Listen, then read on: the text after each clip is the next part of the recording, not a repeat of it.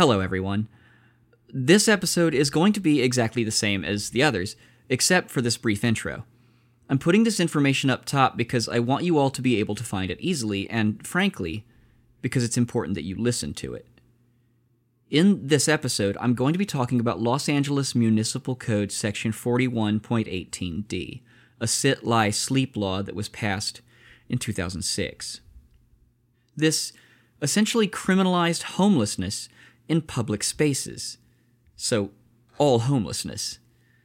It gave police not only the excuse, but also the duty to destroy the meager lives people without homes had built for themselves, further perpetuating a cycle of poverty and violence.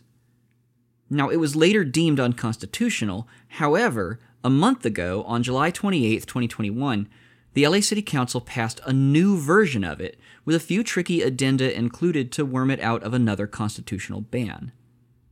This is despicable. This is disgusting. This is tragic and heartbreaking, and it can and will only result in more misery for a group of people who, um, as we'll see later in, in this episode, have very much been forced into the position they're in by a system that requires poverty and precarity to continue. To read the ordinance, please go to bit.ly slash 4118 ordinance full. If you're local to Los Angeles, you can help by connecting with Streetwatch LA, LA Can, K Town for All, No Olympics LA, or the LA chapters of the Democratic Socialists of America or the Party for Socialism and Liberation. There are direct actions planned, and they need all the bodies and volunteers present that they can get. If you're not local to LA, please donate to any of the organizations I've listed above. I'll have all the links in the show notes. If you yourself are unhoused or are under threat of being unhoused in LA, Streetwatch can help you connect with either unhoused tenants against carceral housing or your local tenants union. If you have any questions, please, please feel free to get in touch with me through the show's Gmail, Instagram, or Twitter. I'll be more than happy to provide whatever help I can. A better world is possible. Thank you.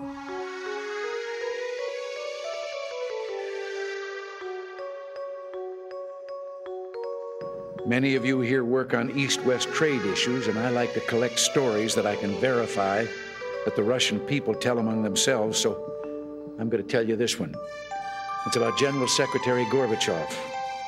Seems that as part of the campaign to straighten things out there in his country, he had issued an order that everyone caught speeding or seen speeding should get a ticket, no matter how important they might be.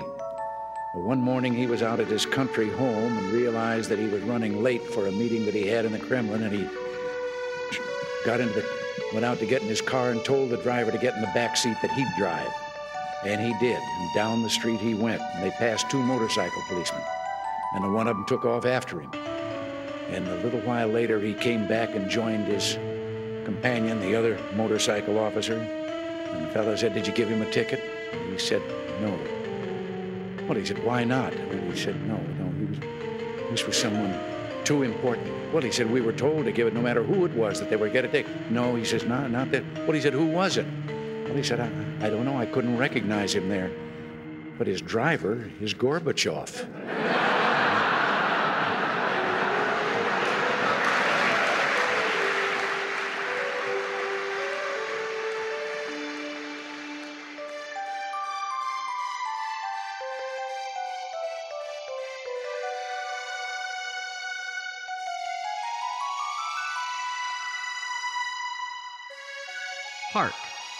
Hark, the dogs do bark. But only one in three. They bark at those in velvet gowns, but never bark at me. The Duke is fond of velvet gowns, he'll ask you all to tea. But I'm in rags, and I'm in tags, he'll never send for me. Hark, hark, the dogs do bark. The Duke is fond of kittens. He likes to take their insides out and use their fur for mittens.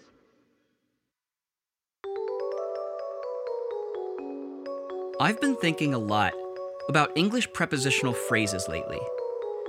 A lot of them don't make much sense. Why do we see by torchlight and not with torchlight? Why is laughing in someone's face differently demeaning from laughing at someone's face? I'm sure there are etymological avenues out there that hold all the answers for these and more.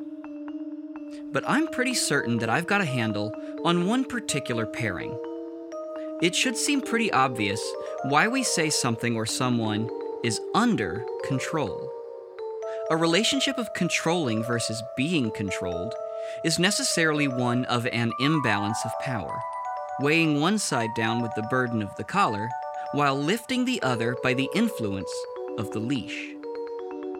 This relationship can be as direct and as literal as the one I just described, but it can also be something darker.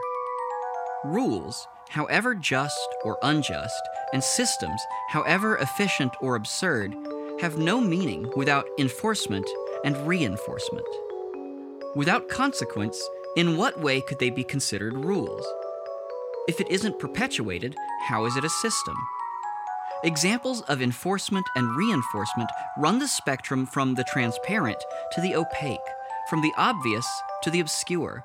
But however esoteric and abstruse these reifications may be, they are all violent control in the service of capitalism.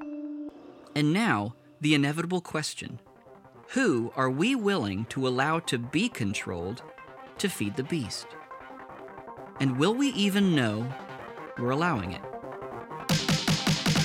What worries me is that America's kind of lost its sense of the future right now. The idea is the future's going to be the collapse of empire, or the rise of the zombies, or something that wipes us all out. Superman's gonna live forever. Superman, as far as I'm concerned, uh, it saved my life. grim, totalitarian police state in Britain of the unreachably far future, like 1997. comic book artists were not happy with Warhol or Nick Snyder, any of the top artists, because they said they took our imagery and we got paid page rate.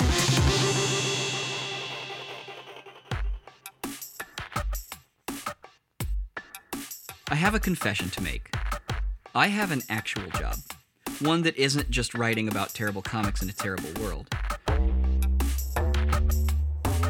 And like a concerningly shrinking number of people, I have a job that pays me just enough money to be able to eat, pay rent, go out with friends once in a while, and survive with just enough energy to return to work to keep making my boss more profit. Per company policy, I was given a work phone. Normally, I would never have considered that someone might have had the phone number it was assigned before that number was assigned to me. How naive I was. Thanks to a very loving and involved family who simply refused to accept that I'm not the name they have saved in their contacts, I'm constantly part of an ever shifting series of group text conversations. It's gotten to the point where I simply don't fight it. I've even wished Abuela, the evident matriarch, a happy birthday on two occasions. Unfortunately, I also get the predatory spam targeted at the number's previous owner. The latest one I received has me particularly aggrieved. Let me read it to you now. Snap notice. Snap benefits updated. Your food stamps are eligible for a 25% increase this month. And then it shows a decidedly dubious link that only fools and horses would click on, if horses could have phones.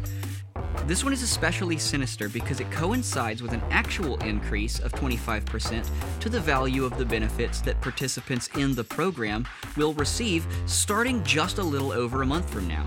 So, like the best lies, it has an air of legitimacy. For those of you who don't know, SNAP is the Supplemental Nutrition Assistance Program provided by the United States government. It's the modern incarnation of what was formerly known as the Food Stamp Program, and people who don't use it still call it that colloquially today. It's essentially a grocery stipend for folks whose jobs don't pay them enough money to live on. And we're going to explore this idea later in the episode because it's part of a system of give and take that migrates wealth, and therefore control, from the poor to the rich. I know that sounds counterintuitive since it's basically the government just giving poor people money, but stick with me, we'll get there. But first, we have to talk about this awful comic book. You know those kinds of songs that have no space between them on the album? The ones where you have to pay attention to actually notice that the track title changes, and God help you if you're listening on vinyl?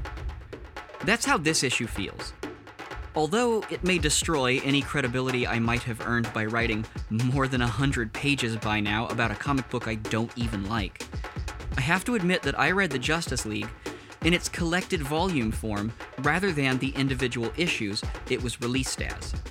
Since I didn't have the luxury of punctuated publication, I had to double take on the transition between issue 5 of Last Issue fame and issue 6, which we're discussing now. And to foreshadow, the distinction between issue 6 and issue 7 will be even blurrier. We open on most of the League's reaction to seeing the transformation of the town of Stone Ridge, Vermont into a bizarre and alien cityscape. It has been altered somehow by the growing powers of the Gray Man, some poor schmuck who has been an ancient source of prison labor, for a magical group of guardians known as the Lords of Order.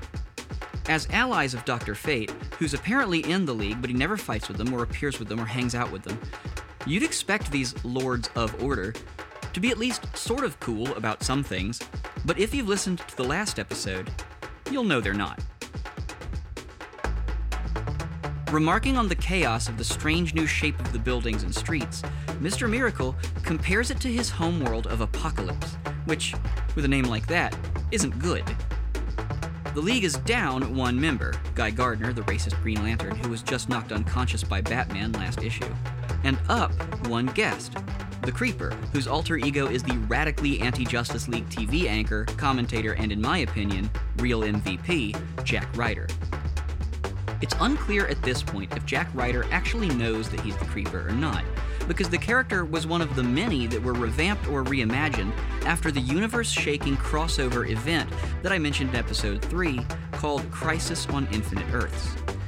Even though the 80s version of the Creeper has some sort of drug situation that addles his mind when he's transformed, it doesn't seem like Ryder is unaware of his transformations.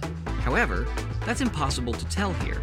When Ryder was discussing his trip to Vermont with the hideous teenage mutant intern in the last issue, he mentioned nothing, to himself or otherwise, about involving his superpowered side in any way, shape, or form. All we got out of that interaction was the very logical and commendable line that he was going to, quote, nail the Justice League's hides to the wall. As we'll see, this is precisely the opposite of what happens.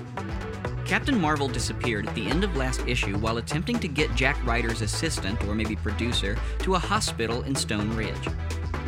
Batman now expresses his doubts that Captain Marvel might still be alive, citing how powerful the Gray Man must be if he's been able to subdue Dr. Fate. This concerns the selfish and very cowardly Blue Beetle, who very clearly does not want to be involved in any of this. No, no, no, no, wait a minute. Don't, don't do that yet. Maybe we can figure this thing out. We cut to the Gray Man, who, if you'll remember from the previous episode, is using power he surreptitiously accumulated while basically being enslaved by the Lords of Order to turn everyone on Earth into miserable losers like he is by robbing them of their emotions and willpower and sensations. Much like corporations, he's the beast, gorging himself on the life force of as many people as he can. He's standing in the old 1940s cinema that he has made his home base and holding a splay fingered right hand aloft and covering his heart with a tightly elbowed, clenched left fist. His mouth is open and his teeth are bared in a savage combination of a sneer and a shout. However, all the monologuing he's doing is lettered in the floating text boxes that are comic book shorthand to indicate that the words are internal thoughts rather than active speech bubbles. So, is he just standing there silently? Is he just waiting for someone to show up so he can be dramatic at them? Normally, I'd give it the benefit of the doubt and read it as a dialogueless montage, since the next panels illustrate places that are being affected by his worldwide campaign of making people boring. But he senses the presence of the League and immediately cries out, But wait! And it just feels like the whole thing was in real time. He turns to the levitated and rigid bodies of Dr. Fate and Captain Marvel, whom he's got trapped on the other side of the room.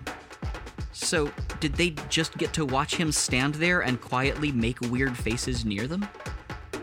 The Gray Man begins to rant again at the pair's immobile forms, but as he blames Dr. Fate and the Lords of Order for his predicament, Dr. Fate attempts to interrupt and claim that whatever has happened was, in fact, the Gray Man's fault. But he's cut off before we can get the full story.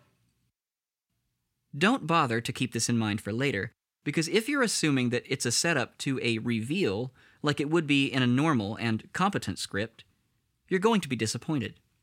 It's at this point that the Gray Man determines to demonstrate his new power to Dr. Fate, and he invades Captain Marvel's mind and forces him to fly off to confront his ever encroaching comrades. This gives us the perfect segue into today's main theme control. I'll hold him. This episode is sort of a continuation of episode 4, in which we discussed how accumulation works under capitalism and the brute force security used to protect it. Now, we're going to explore certain ways in which capital and the state exert physical control over the labor being exploited in pursuit of that accumulation, and then we're going to investigate how the state has helped the capital class exert and maintain economic control by shifting wealth from the workers to the owners. And along the way, I'm going to include examples of propaganda that have been used to justify this massive increase in inequality. I warned you all I was going to talk about this in the first episode of the podcast, and by gum, I'm going to do it now. Uh, later, though. Let's begin with an overview of basic principles and set up a brief hypothetical.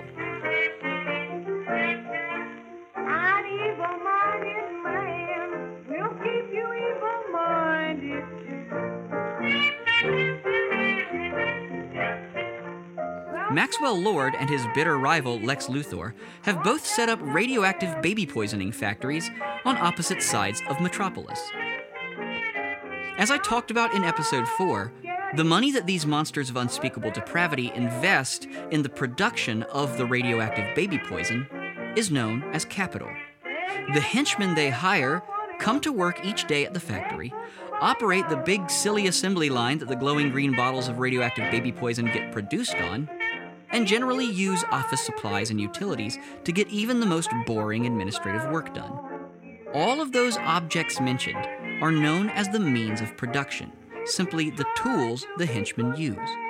And that is all private property because, in this nightmare we're living through, it's generally agreed that Maxwell Lord and Lex Luthor own the things that their goons use to make them money, which will then be segregated into profit and capital. And here we have to make a distinction between two specific kinds of capital. According to Marx, there's constant capital and variable capital. Constant capital is all the non human inputs into the production, while variable capital is the human labor input. Quick clarification this is a purely Marxian distinction, and it's not to be confused with, nor does it necessarily contradict, the other economic principles of fixed input versus variable input, because labor can be a fixed input within the definition of those because they don't quite overlap. In fact, it's Marx's focus on the humanity of the production that distinguishes him and makes his work a useful analytical tool. But back to the radioactive baby poisoning factory. Obviously, Maxwell Lord and Lex Luthor are evil bastards, so they'll necessarily understand a key detail about the power they have over their henchmen. They have to play a delicate game of balance and control when it comes to hiring, scheduling, and paying.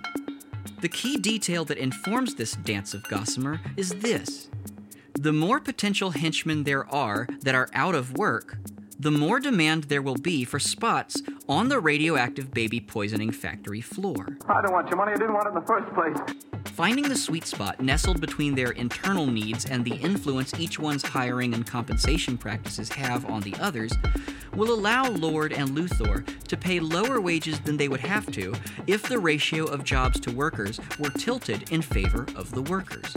Because the workers could then demand higher wages or just leave to get a better paying job that was also in need of workers. There's a lot of math that goes into this to account for all sorts of variables, and Das Kapital is very boring to read. But this is the basic gist of this power dynamic between labor and capital. Friedrich Engels, Marx's BFF, would have referred to the unemployed henchmen and or goons as the reserve army of labor. So let's bring this in to the real world.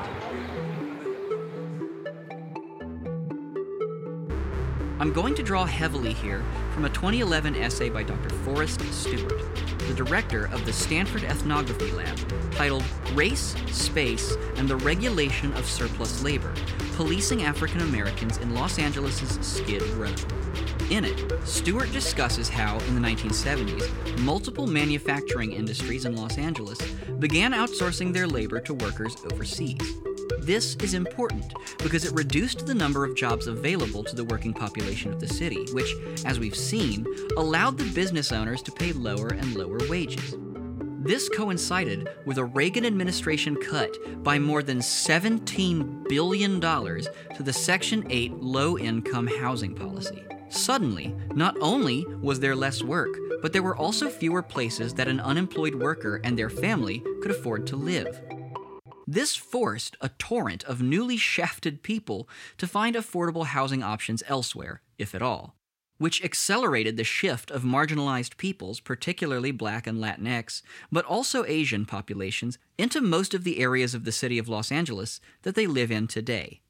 In particular, at the time, many dispossessed people found their way into downtown Los Angeles, drawn by a host of single room occupancy hotels that had been built to house migrant workers in the New Deal era.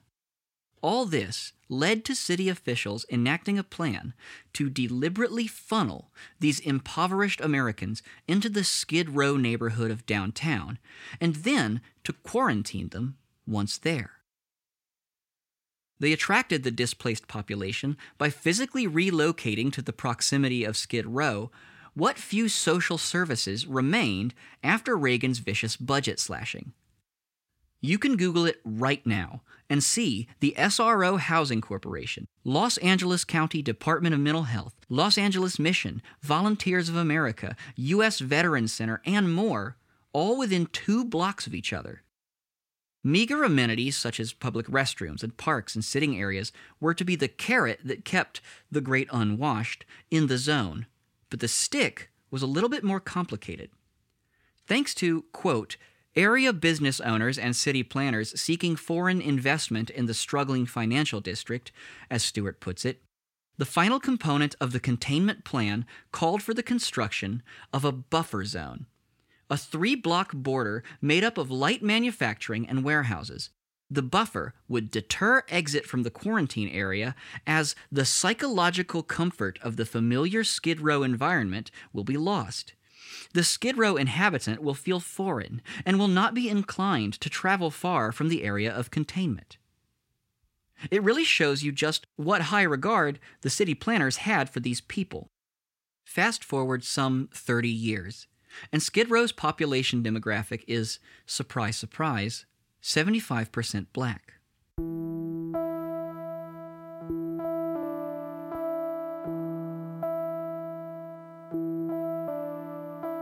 Picture this it's 2006. You're a black resident of one of the single room occupancy hotels in Skid Row. You drag yourself out of bed in the morning for work. You fastidiously wipe down the sink and the mirror in your room after getting ready.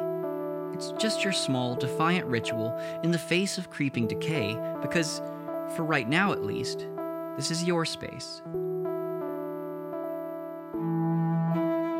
You step outside. Your phone buzzes. You carefully flip it open because it cost you so much money, and you're very proud of the victory it represents. It's a text message from your mother. Neither of you are very good at it, but texting lets you keep in touch more easily than before. You move to a planter and sit there, composing your response and trying desperately, like the rest of us were, to navigate T9. Suddenly, you hear a voice behind you. It's a Los Angeles police officer. He's telling you you're under arrest. You ask him why. He threatens to hit you. Then he explains that thanks to the new Safer Cities initiative, he's responsible for enforcing Los Angeles Municipal Code Section 41.18d, which bans sitting in public areas. You've seen enough damage the LAPD has done to people around you to know to go quietly. But you can tell the officer is considering hitting you anyway. You're going to be very late for work. you're going to lose your job. But don't worry, the city has a plan for you. The next thing you know, you're issued a citation that you might have been able to afford if the process by which you received it hadn't cost you your income. So you're offered a choice jail or a new program started by the very same initiative that got you in this situation.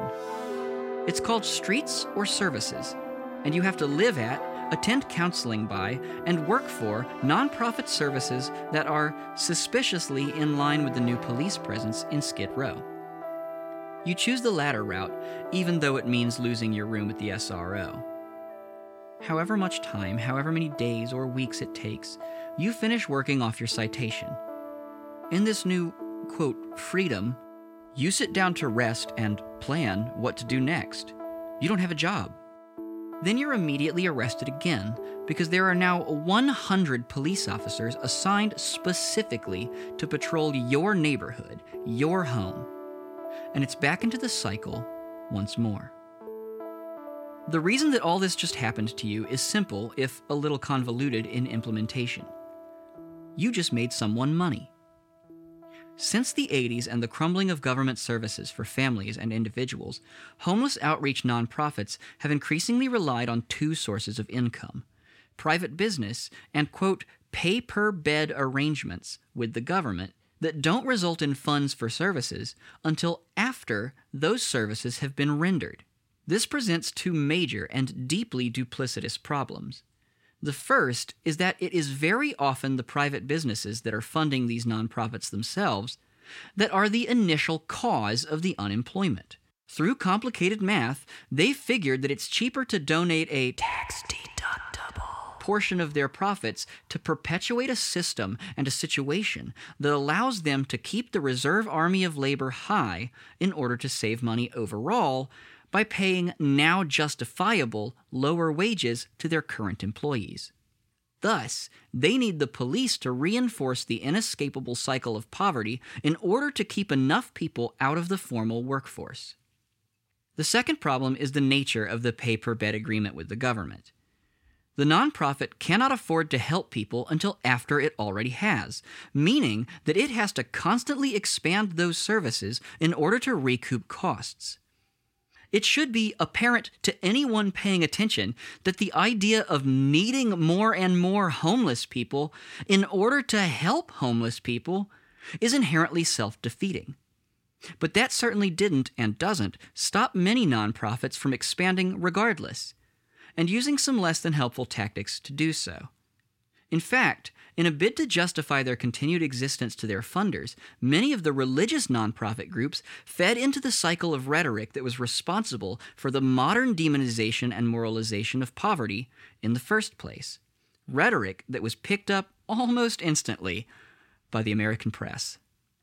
Thus, on top of all of this, on top of powerful industry moguls moving manufacturing jobs to areas where workers had near zero labor rights, mostly because of American military conquest, otherwise known as imperialism, on top of a government slashing the meager social protections United States laborers had, and on top of a policing and profit system that physically and violently forced the marginalized into labor for poverty wages, there was also a major push in the media to justify this deliberate destruction of millions of people's lives by characterizing the poor and the indigent as being lazy, as being dirty, as being deceitful and conniving, as being unworthy of empathy or help, which, in so many cases, means being unworthy of life.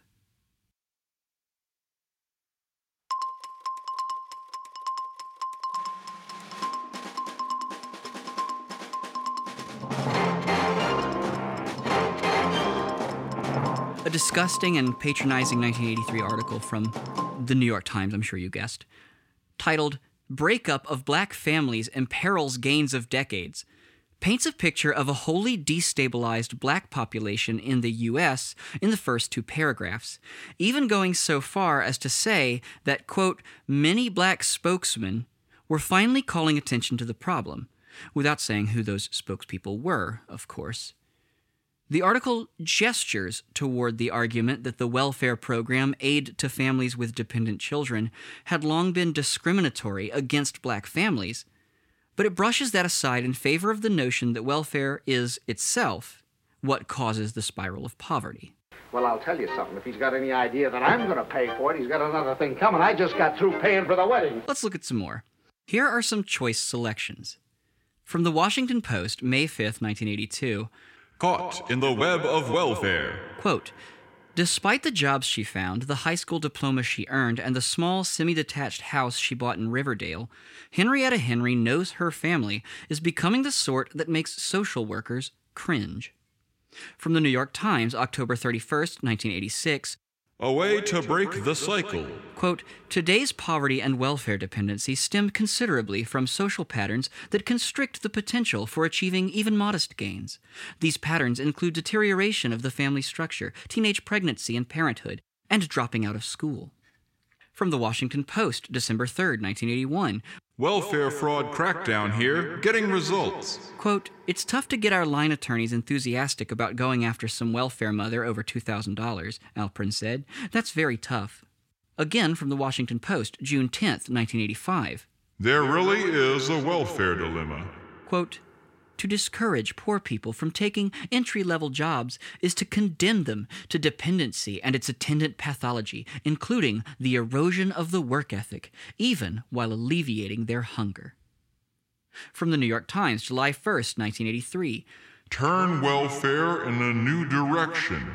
Quote, the fragmentation of poor black families is an undeniable and unhappy fact of life that burdens all society. For years, however, black leaders resisted direct efforts to help the black family by arguing that the real issue was racism. From the Washington Post, February 19th, 1986. Teenage pregnancies cost welfare system $16 billion in 1985, study says. Quote, Center Executive Director Judith Senderowitz, calling the rates of teenage pregnancy staggering, said, These numbers bring home that teenage pregnancy is everyone's problem, not merely the pregnant girl and her family's problem. From the New York Times, February 5th, 1986. Reagan seeks welfare plan to free poor from government dependency. This one's nefarious because the article itself isn't actually pro Reagan's plan, and in fact lays out the kind of damage his budget would do. But only 40% of Americans read past the headlines. I have like a million tabs open in one window just of New York Times articles like this. I have a million more in a different window that are all Washington Post. To the Washington Post's credit, and this is the only time you'll hear me say that, they actually did run multiple headlines, not just articles, but headlines that directly called out the problems with the massive budget cuts, but not nearly as many as they ran with the gross and disgusting headlines. I'll link one of the pervading themes of many of those articles to other specific ways that capital controls labor in just a minute. But let's check back in with the Justice League for a bit. After the Gray Man sends Captain Marvel off to presumably destroy the League, we cut back to those big awful losers as they're investigating the bodies of several of the apparent victims of the Gray Man's psychomagical onslaught. According to Mr. Miracle, they're still alive, thankfully, but what he doesn't report, however, is that they're probably now terminally dull and uninteresting. Much like this plot. The rest of this page is just Booster Gold chickening out, Batman responding snarkily, and the Creeper being absolutely baffling. I have genuinely no idea what his purpose is here. Sure, he's coyly dodging all of Batman's requests for more info, I'd like to get my hands on that dirty stinker just once. but also, how would the Creeper slash Jack Ryder know what was going on? He's literally just a guy with yellow paint on his face, which now that I say it, Yay! who can jump and fight a little gooder than regular people can. Also, he's apparently pumped full of drugs. Seriously, this comic makes no sense. And I just don't understand what people see in it. This is when the possessed Captain Marvel shows up and asks a question that I've been meaning to all along.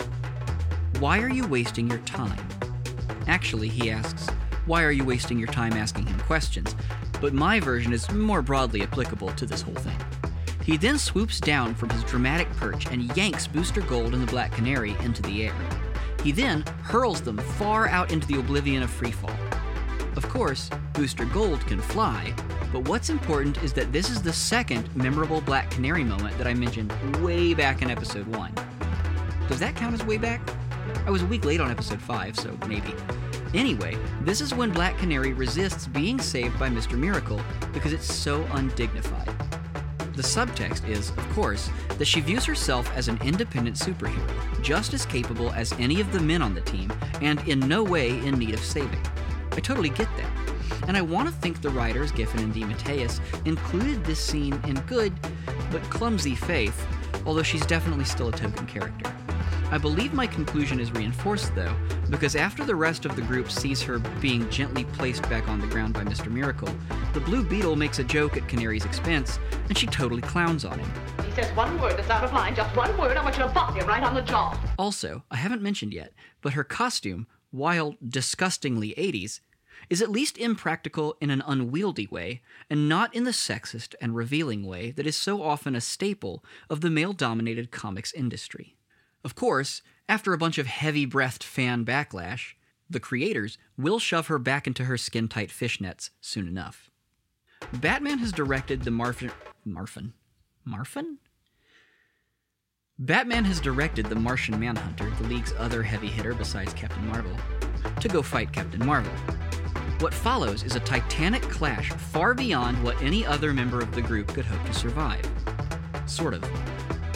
Actually, the Martian Manhunter just swings a big rock at Captain Marvel, and then they punch each other a lot until Captain Marvel is able to shrug off the Gray Man's presence in his mind. I'd like to remind everyone that Captain Marvel, Earth's mightiest mortal, is, in fact, a 10 year old boy, a child, a yingling. And while I won't go into it here, I do plan to explore this and other elements of children in comics and relate them to the real world notions of child labor and the school to prison pipeline. And this is as nice a segue as I'm going to get to announce that I'll be doing bonus episodes between this season, which ends after the next episode, and the next one, which will start as soon as I regain feeling in my typing fingers. Stick around for the end of this episode for more details on how to access those. For now, I'll briefly touch on some of what I'll be talking about in the bonus episode in order to further drive home this one point. The government deliberately drives people of all ages into either the formal workforce, an incarcerated workforce, or unemployment, the reserve army of labor.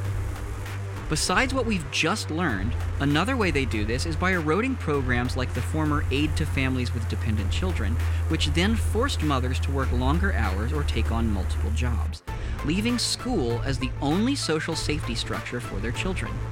Of course, since the Reagan welfare cuts also had the effect of further impoverishing poor communities, the values of the properties went down in those areas, which then underfunded the school systems. With no money to pay for actually effective resources, and inundated by a media clamoring to cast poor children of color as an up and coming generation of crack fueled psychopaths, more on that in the bonus, more and more schools had to rely on Justice Department funded school resource officers, whose only function was to criminalize and harshly discipline mostly black students in order to drive them out of the school system and into the carceral one where they would be absorbed into a captive labor force essentially no different from the one in the 1860s. To bring it back to episode 2, this is the inevitable outcome of the profit driven system promoted by our liberal forebears, Locke and Mill. And as this was a project of the conservative power establishment at the time, this is why it's still not incorrect to classify American conservatism as liberalism, be it classical or neo.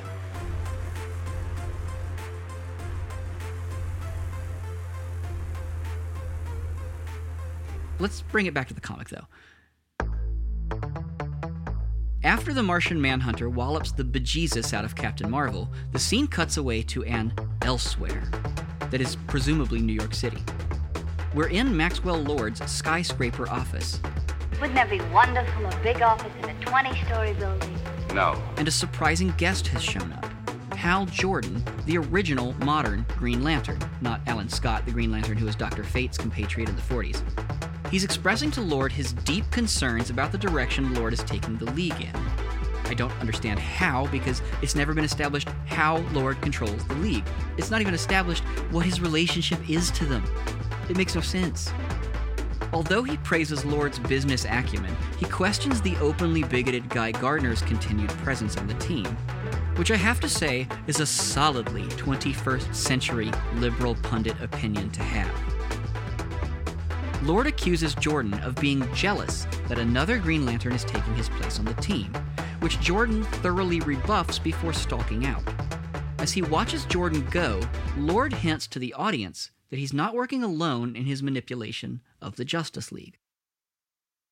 Before we use Max again to dive into corporate economic control, it should be noted that you can find a rash of more recent articles that all wholly and firmly debunk one of today's main points of interest the myth of welfare dependency. And that's great. Except you have to be skeptical of the rest of their content, because more often than not, they'll twist the simple fact that getting a little bit of money from the government doesn't make people not work into a grand web of apologia and absolution for capitalism itself. And we'll see how this works in just a bit. Obviously, we've covered the reserve army of labor and all the violent finagling that that takes. And we've discovered the pincer tactic of destroying support systems and criminalizing basically just being black and poor. But what about the less immediately perceptible forms of control? Forms that are a step removed from the physical. Let's get one thing straight economic deprivation is violence. It denies people life saving resources, be those food, shelter, medicine, whatever. This may not be the bang of the bullet, but it is the whimper of want. And corporate lobbying to destroy welfare, universal health care, and the minimum wage are all part and parcel of another, less obvious symbiosis between government and private enterprise. Early 20th century economist John Maynard Keynes developed a general theory that, in part, states that unemployment happens because capital won't spend money on labor when it's apparent to them that labor is saving money. Or, to clarify, inversely, capital will spend money on labor when it recognizes that labor is spending money. This is because, for the most part, what capital spends money on and what labor spends money on are two different things. Capital spends money on investment, and labor spends money on consumption. As we established in episode 4, capital must invest in its labor as little as possible in order to make profit off the goods it produces. The rock bottom money that Maxwell Lord and Lex Luthor spend on their henchmen, i.e., the wages they pay those workers, is thus an investment with an expected return. Whereas the money that those henchmen would spend on a bottle of Lord or Luthor brand radioactive baby poison at the shelf at Walgreens would fall under consumption, because both the money they spend and the good they spent it on are now necessarily used. And herein lies the rub. Because that henchman worked for as low a wage as possible for Lord or for Luthor in the pursuit of making a product for whichever of them to mark up and sell, and then also bought that marked up product, that means that even less of the money in this whole exchange ended up in the henchman's pocket, and more of it ended up back in the solid gold safe of either of the evil rich assholes. But now, Lord and or Luthor have a new dilemma. They've spent all this money on this pissant little goon, and they want to wring as much or more back out of them. In the real world, this problem has already been solved for them. And I'm sorry to say that one of the solutions is the SNAP program. I need to make yet another something very clear here, because I know that it can seem on the surface that I'm using a lot of right wing talking points. I've criticized the liberal welfare state and corporate regulatory policies before, and I'm going to keep doing it. But this is not because I think they don't help people. Nor do I want them gone and replaced with the Amazon Smile version of Company Script and a population reliant on Nestle bottled water because all the clean water sources are now polluted to the point of being non boil safe. No, I criticize them because, however much harm they purport to reduce, They do nothing but extend the life of the system that allows the corporations to do the evil things they do. If I kidnapped a child from the park and brought it home to make it use its tiny little hands to clean behind my toilet, and you said, okay, but you have to feed him and give him a hard hat, oh, but also don't worry because we're going to pay for half of his food, you haven't exactly fixed the problem. And then imagine that you said, oh, hey, actually, we're going to give him enough food that you can just take half of it and he won't starve for a while. Imagine that, because that's what's coming up next. We know that Max and Lex must pay their workers as little as they can get away with to be as profitable as possible. We know that the state deliberately dispossesses and incarcerates people to keep the wages of the, quote, fortunately employed at that lowest level. We know that the state has decimated the support for the families of those that work to shunt some into the workforce and some into the reserve army of labor. So, the final piece of the puzzle then is to ensure that whatever money our capitalist supervillains are forced to pay their workers to keep them returning to work each day, at least semi coherent, is recouped somehow. And since the wages they pay the workers are so paltry, the workers cannot afford to spend them on the product that they helped to make or move, often not even once, but mostly not in any kind of sustainable way. And every single non employee owned company is on track to do this to its workers. Every single one. They have to to survive. I can't. You've got to. It's our only chance. Logically, then, this will spiral into chaos as the entire laboring class will inevitably no longer be able to afford anything from any company because no company is paying enough for its employees to afford to live. Thus, a conundrum. But not to worry, because just over the horizon, I can hear the distant whirring of the government money machine.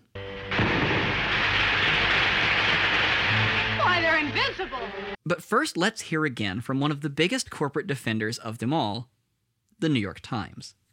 In 1984, the Times published a glowing article titled The Hot Ticket in Retailing. In it, the writer practically drools on the founder of Walmart, Sam Walton, and nowhere at all is it mentioned the plight of the workers. Symptoms of that plight, however, are brought up, but you'd have to know what you're looking for to understand where to place the blame. Quote So far, Walmart's rapid growth has been managed with remarkable vision.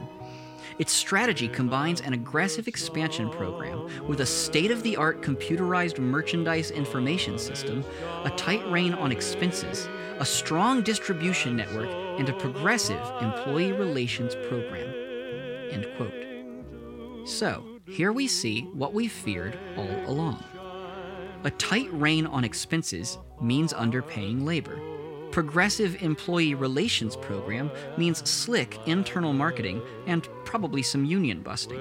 And to top it all off, aggressive expansion means it's getting bigger. And now, nearly 40 years after this article ran, we've seen how big it's gotten.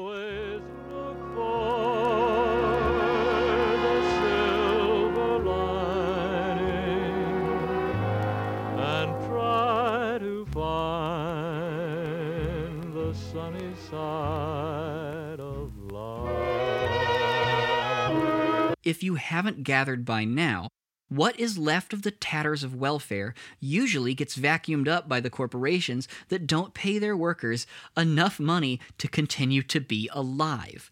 Workers get their pay subsidized by the government, and then they spend that money in restricted ways that benefit the corporations that underpaid them.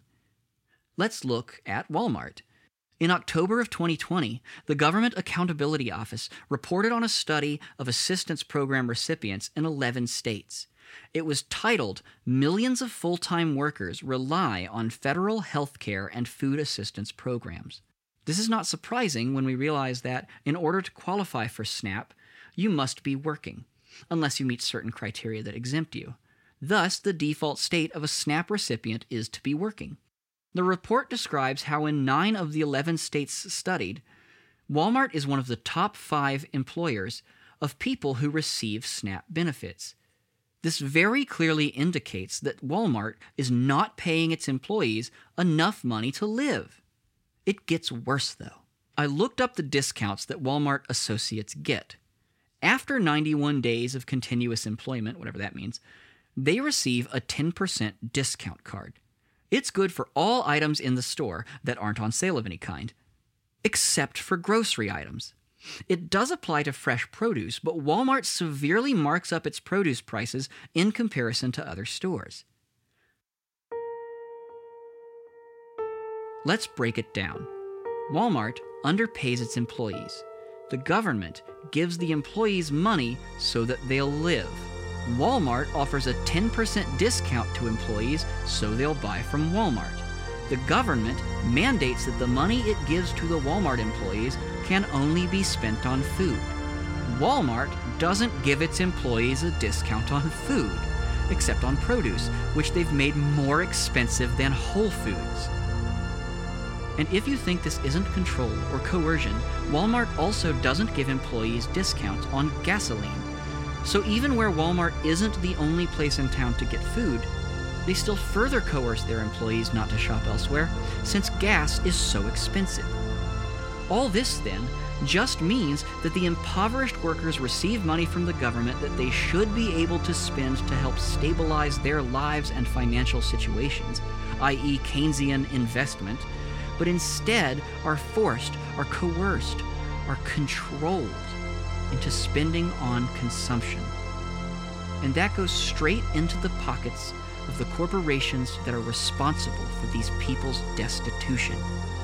That's how Walmart can afford again and again to descend upon small towns and prey upon them until the whole place is completely barren of other outlets and all its inhabitants are forced into working there. This is how corporations grow and how they transform once vibrant natural and cultural areas into essentially feeding apparatuses for the beast. This is how the beast controls the world.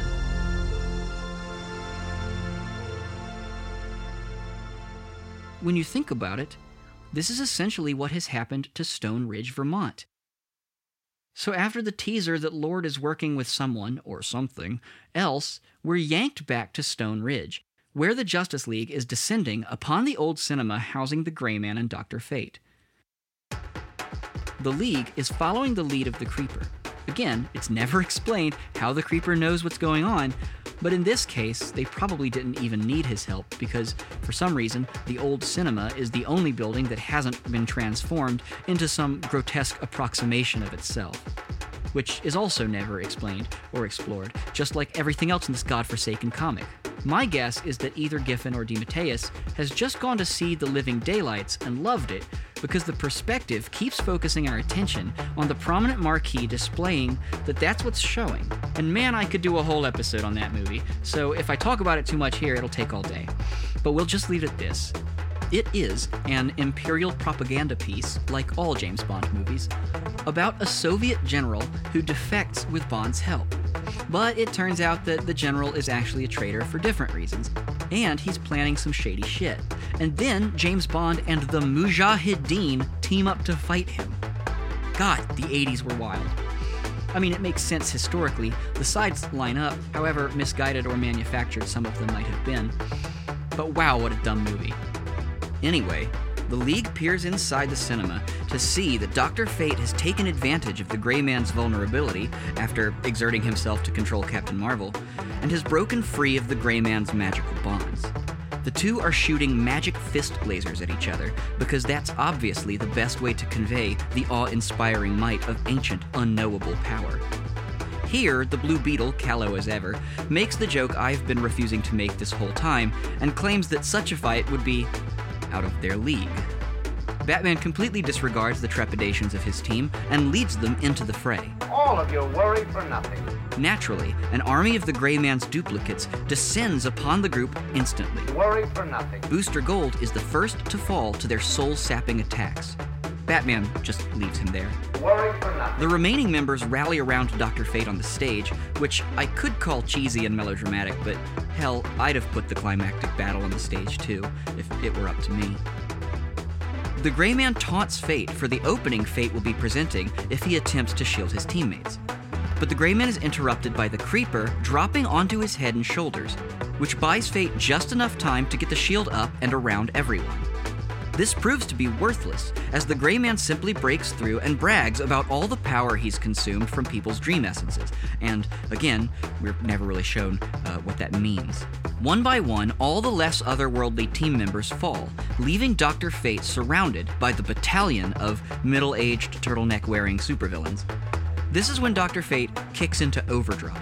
Remember how I said twice that you shouldn't be worried about the Gray Man as a bad guy? This is why. Oh, of course I won't. What nonsense. Fate calls the Gray Man pathetic and reveals that he's just been holding back in order to help him. He's your doctor. You have confidence in him. Now that he's seen that the Gray Man is beyond help, he casually zaps the whole building and everyone in it away.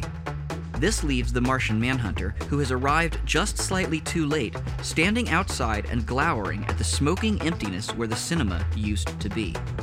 He laments that he's powerless at the moment to help the rest of the team, but he takes solace in the fact that he can at least get the still unconscious Captain Marvel to medical attention. He swoops off with Marvel in his arms and vows to return, feeling helpless in the face of a situation so glaringly out of his control.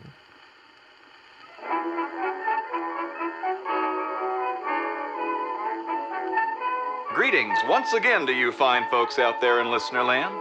We've got a wonderful lineup of community activities to announce to you today. But first, I'd like to bring to your attention a slightly pressing matter. It would appear that several of the town's precocious youngsters have gotten into the art supply closet at the community center and have begun a well meaning but probably misguided campaign of retouching the town's automobiles. They've included in their beautification manifesto a list of folks they're going to surprise next, which I'll read to you now so that you can be proactive in your flattered refusal. The first person is. Oh, excuse. Please, please excuse me for just one moment, folks. What the hell is this? No, I've never heard of that. Why would I have? Fine. Yeah, no, yes, I'm on it. My sincere apologies, folks. I've just been handed another announcement. Apparently, the producers at our station have set up something called a Patreon, and they urge you all to subscribe to it. For every tier, $5 a month and up, you'll receive access to a slew of bonus episodes that will be released between seasons, including fascinating interviews with other radical creators and enthusiasts, and a shout out from Bud, the radio announcer, who is, of course, yours truly. And for every tier that's $10 a month and up, you'll receive the bonus episodes, the shout out, and a monthly What We're Reading and Why comics reading list, curated by the show. And for every subscription of, oh my, $50 a month and up, you'll receive all of that and more. Probably. We're being vulnerable here and admitting that we haven't figured out that one yet. And, hold on just a minute. It would appear that we already have two patrons.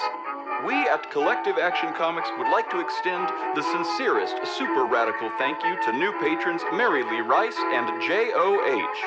Your support helps keep the struggle to be continued.